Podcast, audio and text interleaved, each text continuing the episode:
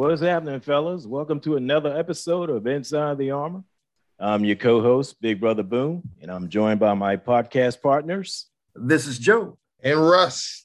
All right, fellas, we are doing part three in a series entitled What is Your Health Worth? Right? Yes, indeed. That's right. Yes, Yeah. sir. We're excited about it too. Yes, we I are. am very excited about it. You know, we we talked about uh, fairly recently. We talked about people wanting to pass down generational wealth. We really need to pass down generational health. Can I get an Hey. amen? Come on, sir. Amen. Amen. Come on, All Doc. right. So that's what we're looking to talk about now, and uh, we are we've been graced to have the presence of uh, Dr. Andrea Sullivan. Um, she is my doctor, and I wanted to uh, share her with you guys and share her with our listeners.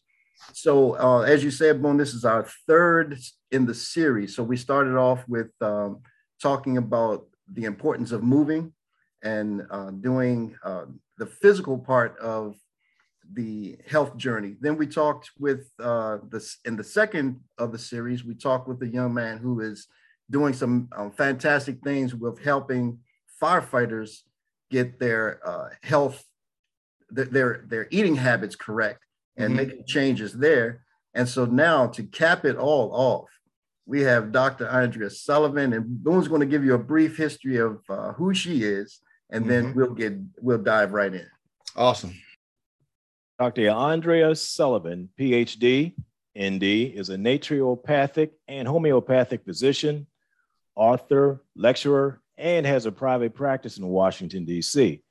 She studies with homeopathic physicians from Mumbai, India, and is a diplomat with the Homeopathic Academy of Naturopathic Physicians. In 1976, Dr. Sullivan became the first African American woman to receive a PhD from the University of Pennsylvania in sociology slash criminology. She has served as an, exec- an assistant director of the Administration of Justice for the National Urban League in New York City and is a special assistant for President Carter. Wow. Amen. Amen. Well, welcome, welcome, Dr. yes. Sullivan. Welcome, doctor. Yes. Thank you. How are you guys doing? Doing great. Doing great. Thank Good. We're you. doing well. We're doing Thank you for asking. We are great. So, um, that your bio was very, uh, very impressive by itself. But one of the things I wanted to ask, starting off, is uh, if you could just give us a little background, your history, and what brought you to um, becoming a doctor in uh, naturopathy. Well, yeah, because um, the bio really talks about my first career, which was PhD in criminology and sociology. And I was a special assistant to Patricia Roberts Harris, who was the first African American female to be head of the cabinet.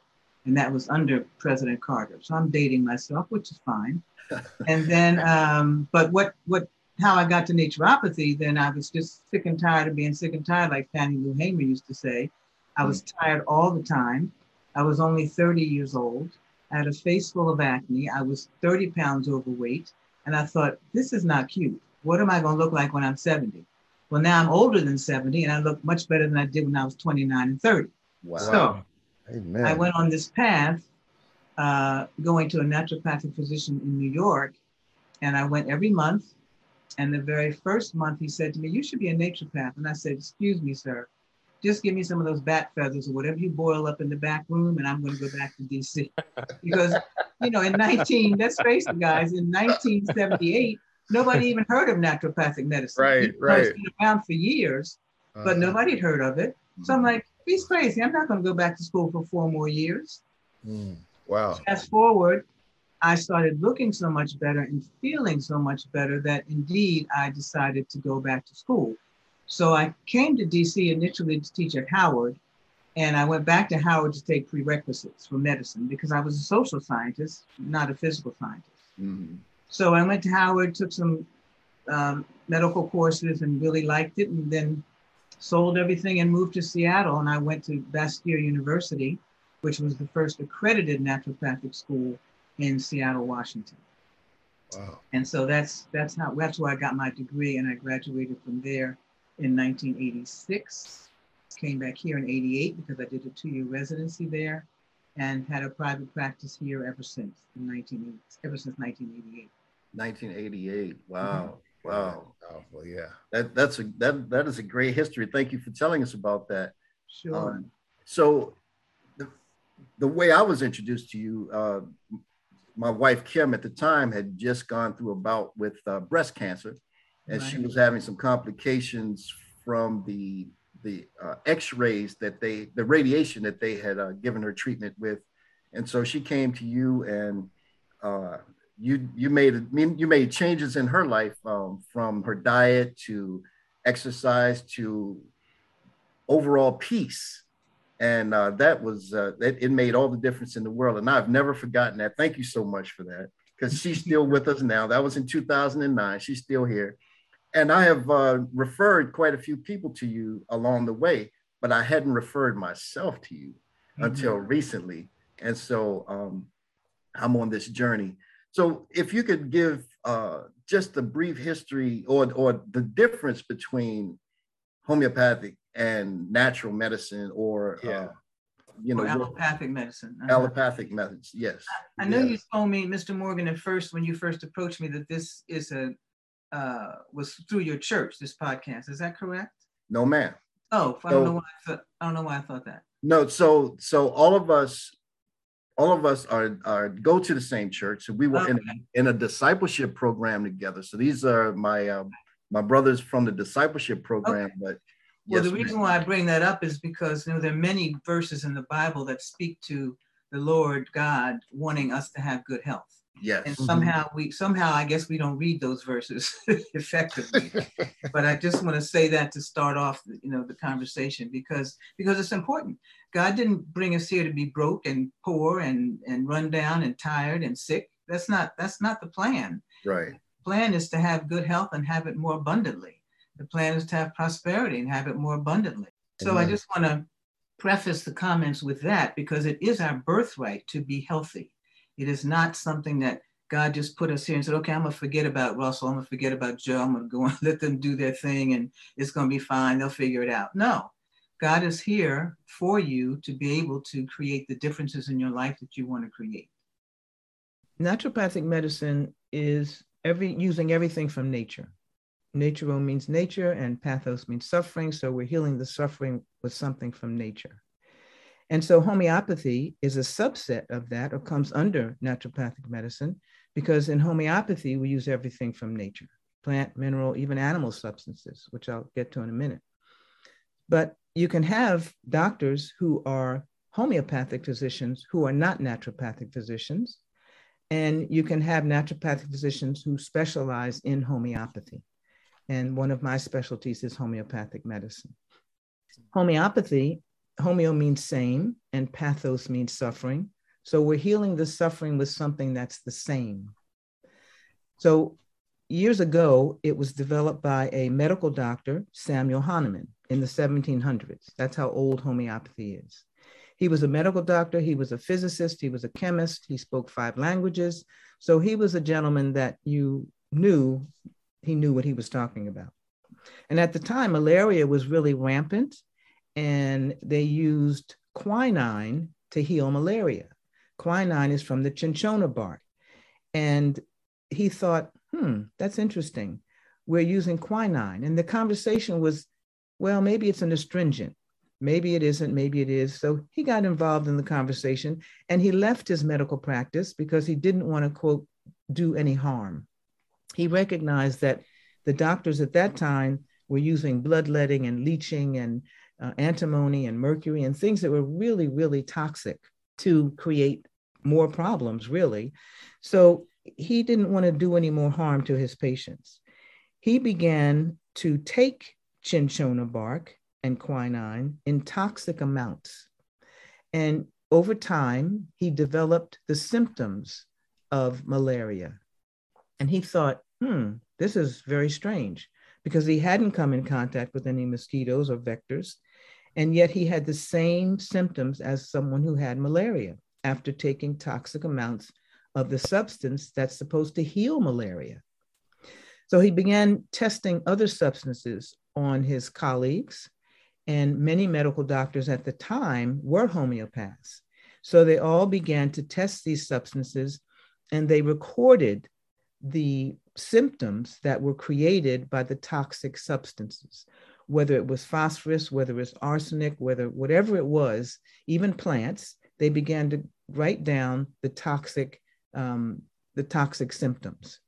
That's called our materia medica and our provings. So if I have a patient who comes in who has the symptoms that I can look up in my materia medica, I know that I can give that particular remedy to that patient. Now, we don't give it in a toxic amount, however.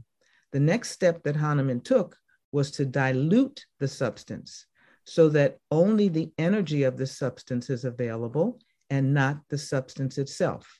So only the essence is given to the person, not the substance. And why is that? Well, it makes sense that you don't want to give a toxic amount of something to a person because that would just endanger them and create more symptoms.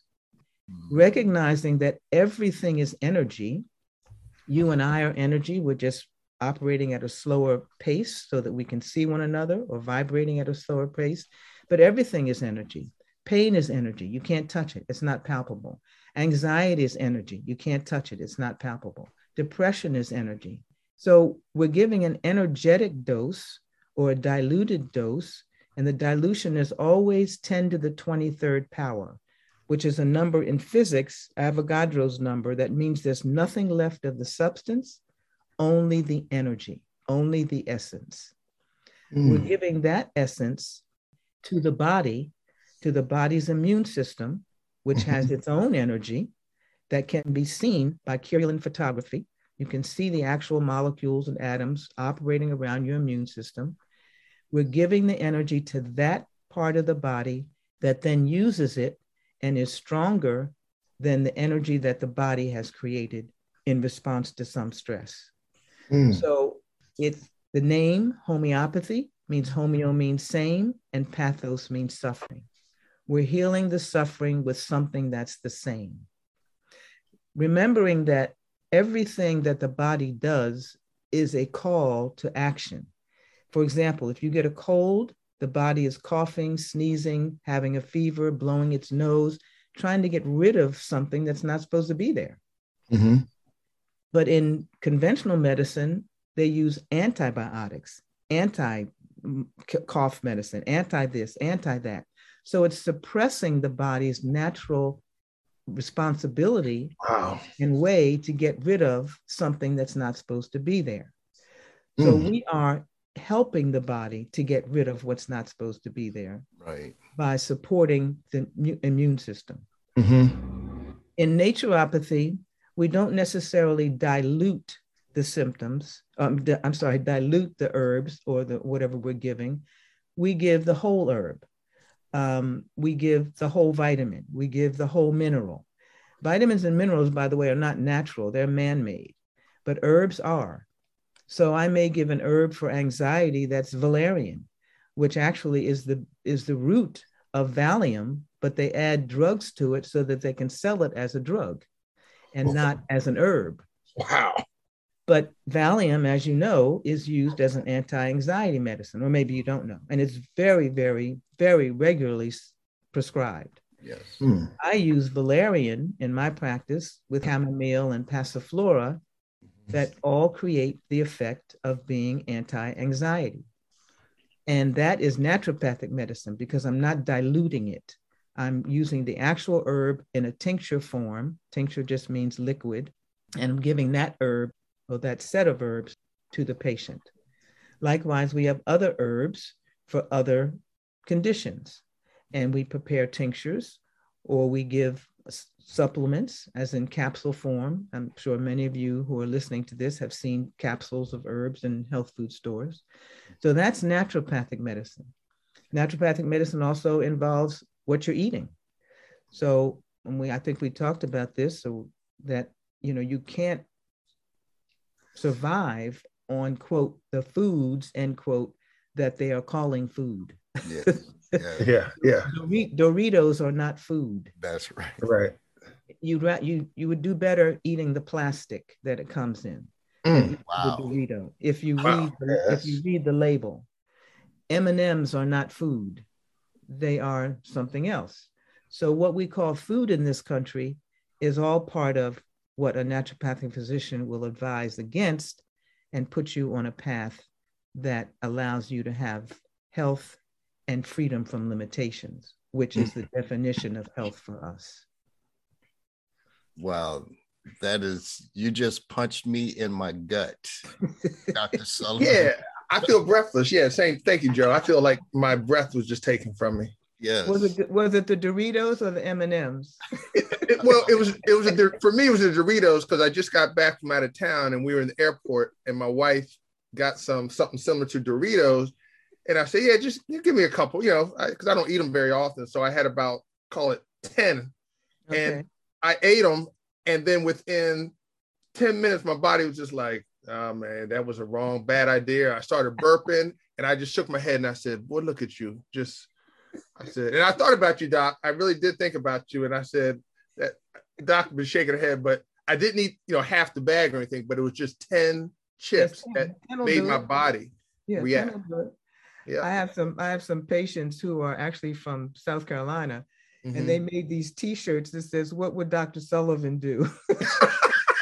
I like it. It reminded me of what you said. Yes. That, no, that I like it. great. That is that great. Is. But when you have choices in the airport, just go for the water. You'll survive. Wow. Excellent. Excellent. Excellent. Thank you. Man, I feel enlightened already. Okay. You're welcome. Thank you.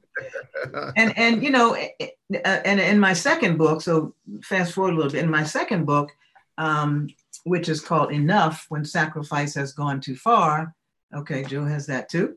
Mm-hmm. Um, that book is was written actually for women. It could be for men as well because I don't break that book down into diseases. That book is really what can be done about disease. So there are chapters on sleep, there are chapters on nutrition, there are chapters on meditation, there's chapters on, you know, milk. I mean, we drink so much milk as African Americans, it's just incredulous. And most of us are lactose intolerant, and the rest of us are, are allergic to milk. But what do we do? We go get Lactaid. No, no, there's still milk. so, anyway, so there are things in that book that are more specific to treatment. And also, it can be universal mm-hmm. because one of the things I know for sure is that African American men are also dying more from heart disease, are also dying more from diabetes, are also dying more from obesity, are also dying more from in injuries and stroke. And these are preventable conditions. These are not some mysterious, you know, tropical diseases that come from Pago Pago. No, wow.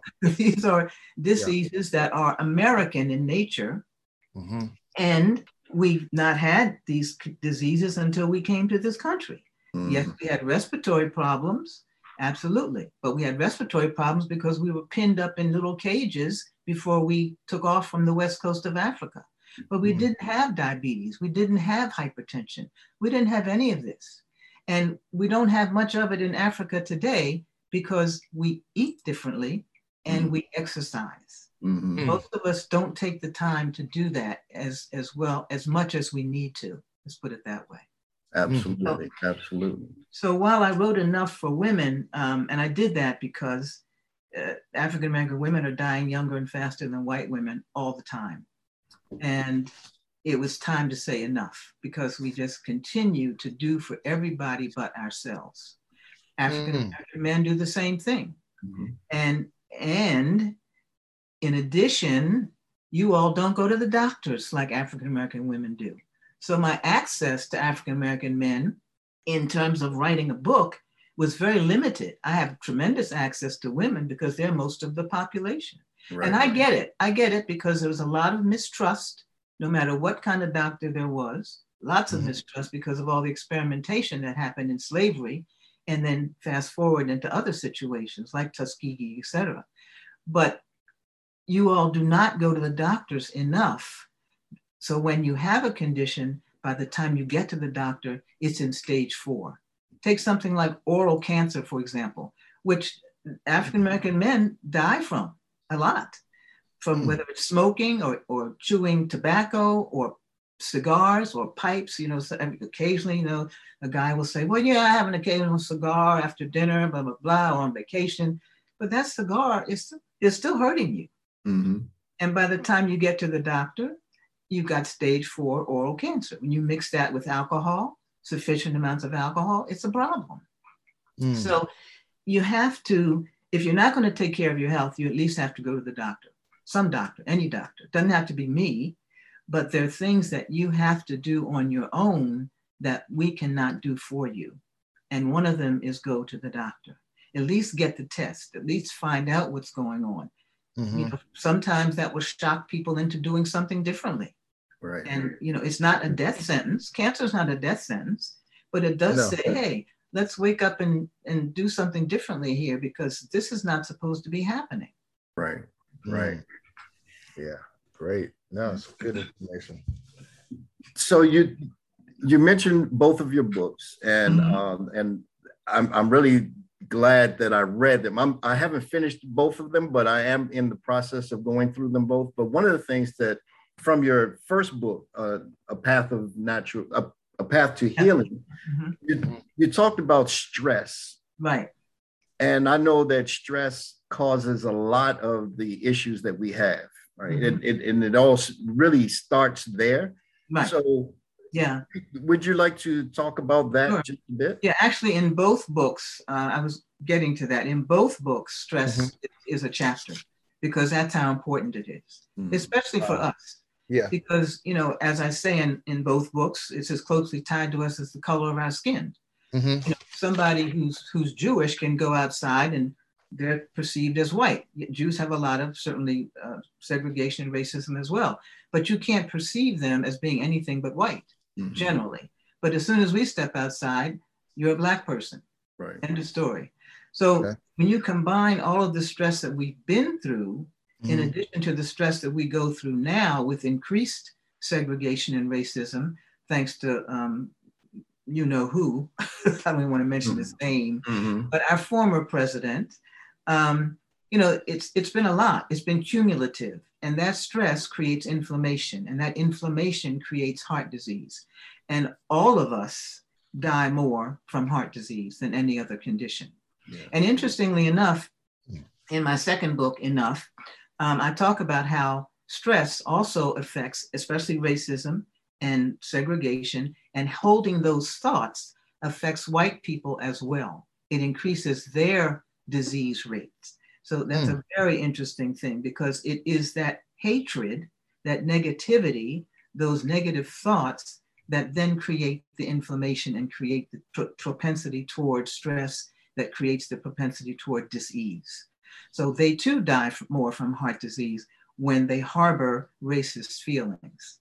Wow. So yeah. stress is stress is huge. It's like always having the tiger in the tree in your back. Mm-hmm. You know, mm-hmm. you're, you're, always feeling like this. It's that flight or fight reaction, mm-hmm. whether it's work or whether it's family or whether it's whoever it is, school. Because when you have that reaction, all of your blood is going to the periphery of your body. None of it's going to the core of your body, the center of your body. And going to the periphery of your body always makes you feel like you want to run or you want to hit someone. Clearly, you can't do that at your job. You can't run out of the door or you can't hit your boss. So that stress gets suppressed. And it's like a beach ball. You know, beach ball, you try to press it down, it keeps coming back up. You try to press it down the water, keeps coming back up. And the stress does the same thing. You can't keep it down eventually it's going to manifest somehow. I have people in my practice who talk about things that happened from childhood that they have never forgotten, mm-hmm. especially women, for example, because that's my my experience, who talk about how they were molested by a father or a brother or an uncle or, or an aunt or a cousin or the boy next door or the babysitter. And that molestation stays in your system. It stays in your, it's, it, it, it gets put in there in an energetic way. The cells are aware of it. The cells become aware, and that energy stays with you.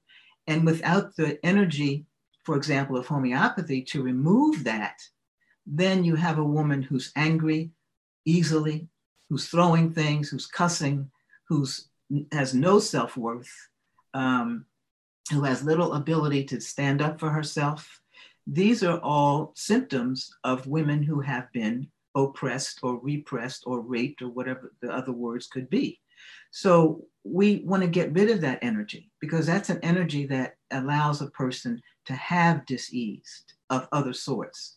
One of the definitions of uh, health in homeopathy is freedom from illness, freedom from disease, freedom from and freedom toward being able to stay and be healthy. Mm-hmm. So freedom is key. And we don't have freedom if we're focusing on what happened to us when we were 10 years old. We don't have freedom if we're focusing on what happened to us when we were 20. That's not freedom. That's something else. Mm-hmm. So in the book, it's important, again, in the second book, it was important for me to talk about meditation because meditation is listening to God. Prayer is talking to God. And there's a whole world inside of us that exists that we don't pay attention to. Mm-hmm. And things like meditation can help to calm those stressful situations, help to calm the ways in which you see the world, help to recognize how powerful and how beloved you are, and that we're all a part of this energy, this spirit called God, or whatever you want to call it, source, all it is, whatever it is, and whatever you call it is fine with me. But we're all a part of that. And it's only when you go inside yourself for, for a period of time that you begin to understand that. And people say, well, I, you know, I, I try to meditate, but I can only sit for two minutes. Okay, do two minutes. Mm-hmm. Do two minutes four times a day. That's fine. And no, you're not going to be a guru because you just started this practice. It's not going to just suddenly you're going to sit down and everything's going to be fine and you're just going to go off into wherever one goes. No, it's going to take time. But like anything, it's practice. And that practice allows you to then have a peace and a calm that you can carry with you throughout your day. So it's kind of like your day is, I know I have a plaque in my office about your day being hemmed in prayer so it doesn't unravel. Well, your day can also be hemmed in meditation so that it doesn't unravel, because that's what keeps one grounded, focusing on yourself, being inside yourself. Let's face it, guys, there's so much going on in the world today and social media is great, but it's also awful mm-hmm. because it just brings so many things to your face, right in your face, that you would yeah. have no idea about. Right. And those things are all stressful. So we have very little positivity coming toward us and lots of negativity, in addition to our own lives. Right. So we've got the negativity of the United States and the world, and then we've got our lives which we all have negativity in our lives on some level. It's a relative or a friend or whatever who's sick. So that's a lot to handle. And those things create stress. And when that stress mounts up, then you have the diseases that I'm talking about. So there's got to be a way exercise, again, nutrition, meditation, sleep. I can't tell you how many people say to me, not enough. How, many, how much sleep do you get? Not enough. How much water do you drink? Not enough. Two very simple, but very, very basic and important things. Very hmm. basic, because we're made up of water. And right. there's not much you can do without sleep. And not much you can do effectively without sleep. You sure. can do a whole lot without it, but it doesn't work. Right. And we we're, you know, in this rhythm that we go to bed after midnight. You should go to bed the day before you wake up. Most people that I ask go to bed after midnight. Mm. Now, after people come to me, they say, Dr. Sloan, I went to bed at 10 o'clock and I feel better. Wow, what a concept. Yeah. Sleep. at least one or two nights yeah. a week. You got to do it. You gotta, yeah. we weren't we weren't meant to just keep going, going, going, going. Just stop, shut it down, take all the iPads, iWatches, iTouches, i this out of your room. Your bedroom is not your office. Your bedroom is for sleep. Mm. Take wow. it out, shut it down an hour before, take a hot shower, go to bed. Yes. End of story. It's no, going. Oh, I'm sorry. Go ahead. Said no, no. Go ahead. No, I was just going to say when you when you told me about going to bed the um, the day before you wake up. Yeah, uh-huh. that's crazy. How simple that was, but yeah. it made so much sense. Mm-hmm. And I and I try to put that in practice every every night now. So mm-hmm. I try to get into bed between 10 and 11 o'clock, and I wake up naturally in the morning. But uh, yes, that is that is so powerful. And, and your brain, your brain gets rid of all the toxicity between 10 and 12. So that's the time oh. that your brain is cleansing and getting rid of those little toxic elements there, which is wow. another reason why it's important to try to go to bed during that time. But after 12 o'clock, you're just fooling yourself. I mean, I have patients who say, Well, I, I, go to bed at one, but I get up at nine. Okay, how's that working for you? It's not. I'm getting my eight hours. Okay, but you're not getting the right eight hours. Mm-hmm. Got it. Mm-hmm. Got it. Completely Got it. different. Proper rest. Proper yes. Rest. And water. And I water. bet you most of you don't drink half your body weight in water. You don't have to answer me. I'm just putting out a little query there. Okay. I'm getting better. I'm getting body better. weight. Okay. Half your body. All right. All right. Especially if you exercise, then you also need to drink more. Yes. Um, and it, again, that's simple too. I mean, it's not easy, but it's simple. Just drink the water because without water, dehydration creates constipation, creates poor concentration, creates poor memory and memory loss. Mm-hmm. I mean, dehydration is is not good. Fatigue. So if you got no water and no sleep, you're tired. You're Bottom tired. line. Yeah. Mm-hmm. Bottom yeah. line, you're tired. Mm-hmm. Yeah, I um at at the bare minimum, I need to take a break to drink some water. We're up against a break, so we will return. Greetings. This is Dr. Essie McCoy, your podcast host of Dr. Essie Speaks Education.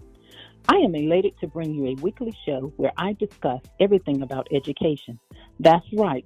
What you want to know, what you don't know, and what you need to know will be aired each Sunday at 5:30 p.m. Get ready, mark your calendars, and tune in to this show as we keep the pulse on education from an award-winning educator. Remember once again to tune in every Sunday at 5:30 p.m.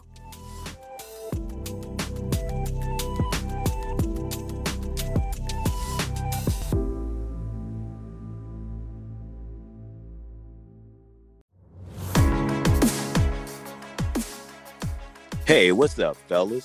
If you're looking for healthy, thought provoking conversations on a variety of topics dealing with life issues, be a transparent, open dialogue for men who need a dose of honest, engaging, and heartfelt discussions, tune in to Inside the Armor, airing Mondays at 8 a.m., hosted by Joe, Russ, and yours truly, Boom.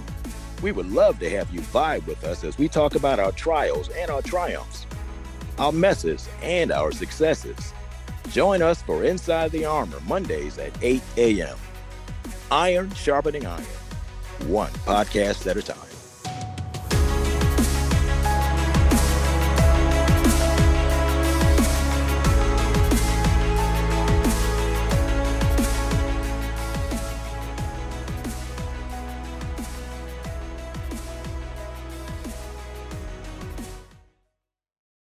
All right, we are back. We've uh, quenched our thirst, and um, about that, we have been enlightened, inspired, empowered.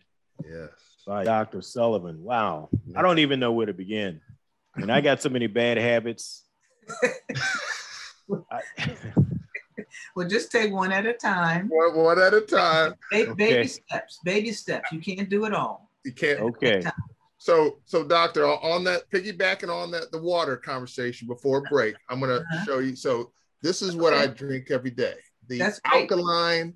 That's great. So my question to you is, when it comes to water, because I was I, I was taught this from a um, one of my um, uh, friends at the gym that the kind of water you drink is pretty important, you know, right. versus tap water. So my question is, is alkaline water good for you versus just yes. water out of the tap. Okay. Yes, alkaline water is good for you because the other thing that creates cancer, for example, or any disease is acidity.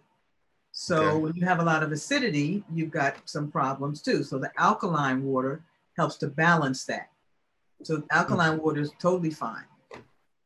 Totally okay. Mm-hmm. Great. I appreciate that. But spring, spring, water is too. I mean, you can drink spring water and alkaline water is great too. Okay. Mm-hmm. All right. So with that being said, so for those who don't have access to alkaline or, or spring water, just getting water in is critical, right? Yes, we'll, we'll go there. And what about what, what about well water? Because well water is is natural, not treated with anything. Yes, so. well water's fine. Uh-huh. Okay. Okay. People that can that live in those situations, yeah, that's fine. And you know, I mean, Costco, for example, has um, 24 ounce sport bottles by Deer Park that are reasonable. They have a case mm-hmm. of them. Um, I generally suggest to people to drink 24 ounces first thing in the morning before breakfast. 24 ounces. And then, depending upon your weight, to drink in between breakfast and lunch, but not with your meals, but in between your meals. In between your meals. Okay. Mm-hmm. So, so would you explain why not with your meals? You- sure. Um, so if you eat and drink, mm-hmm. you are washing away the enzymes in your mouth. Mm. So the food can't get digested.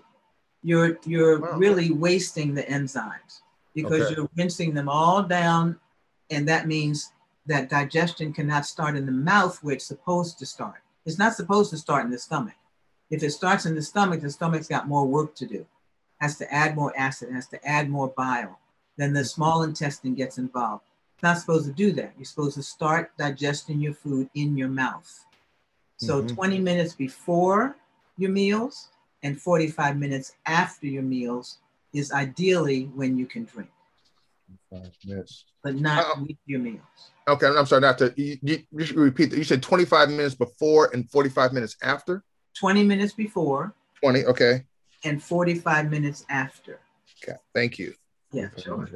Okay. And how much water? 20 minutes before and 45 minutes after?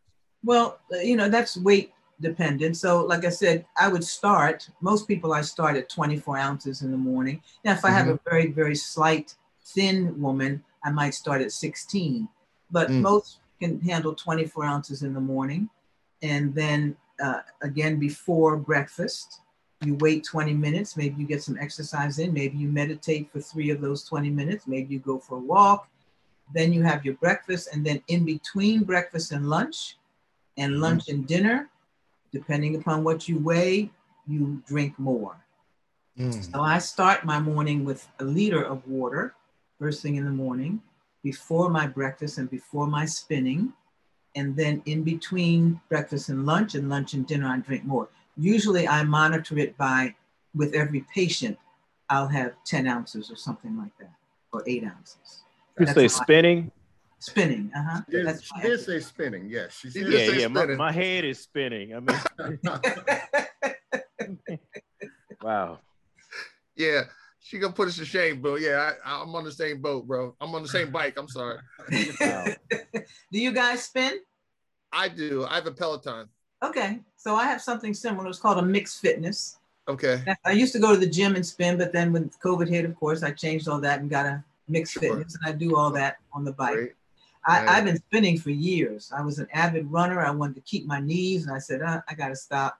So I started spinning and then and swimming, and now I just have a bike at home. Awesome! Wow. Mm-hmm. I was a tennis player too, but again, I wanted to keep my knees. Keep your knees. That's uh, I get it. I get it. Wow, that was awfully powerful. We are certainly grateful that we've had Dr. Sullivan, and uh, we are grateful that you joined us for part one of Finding Your Path to Health and Healing. Please tell everybody that you know to join us for part two of Finding Your Path to Health and Healing. Again, as we always say, if you want to reach out to any of us, you can hit us up at info dot inside the armor at gmail.com. That's info dot inside the armor at gmail.com. Peace. Peace. Peace and love.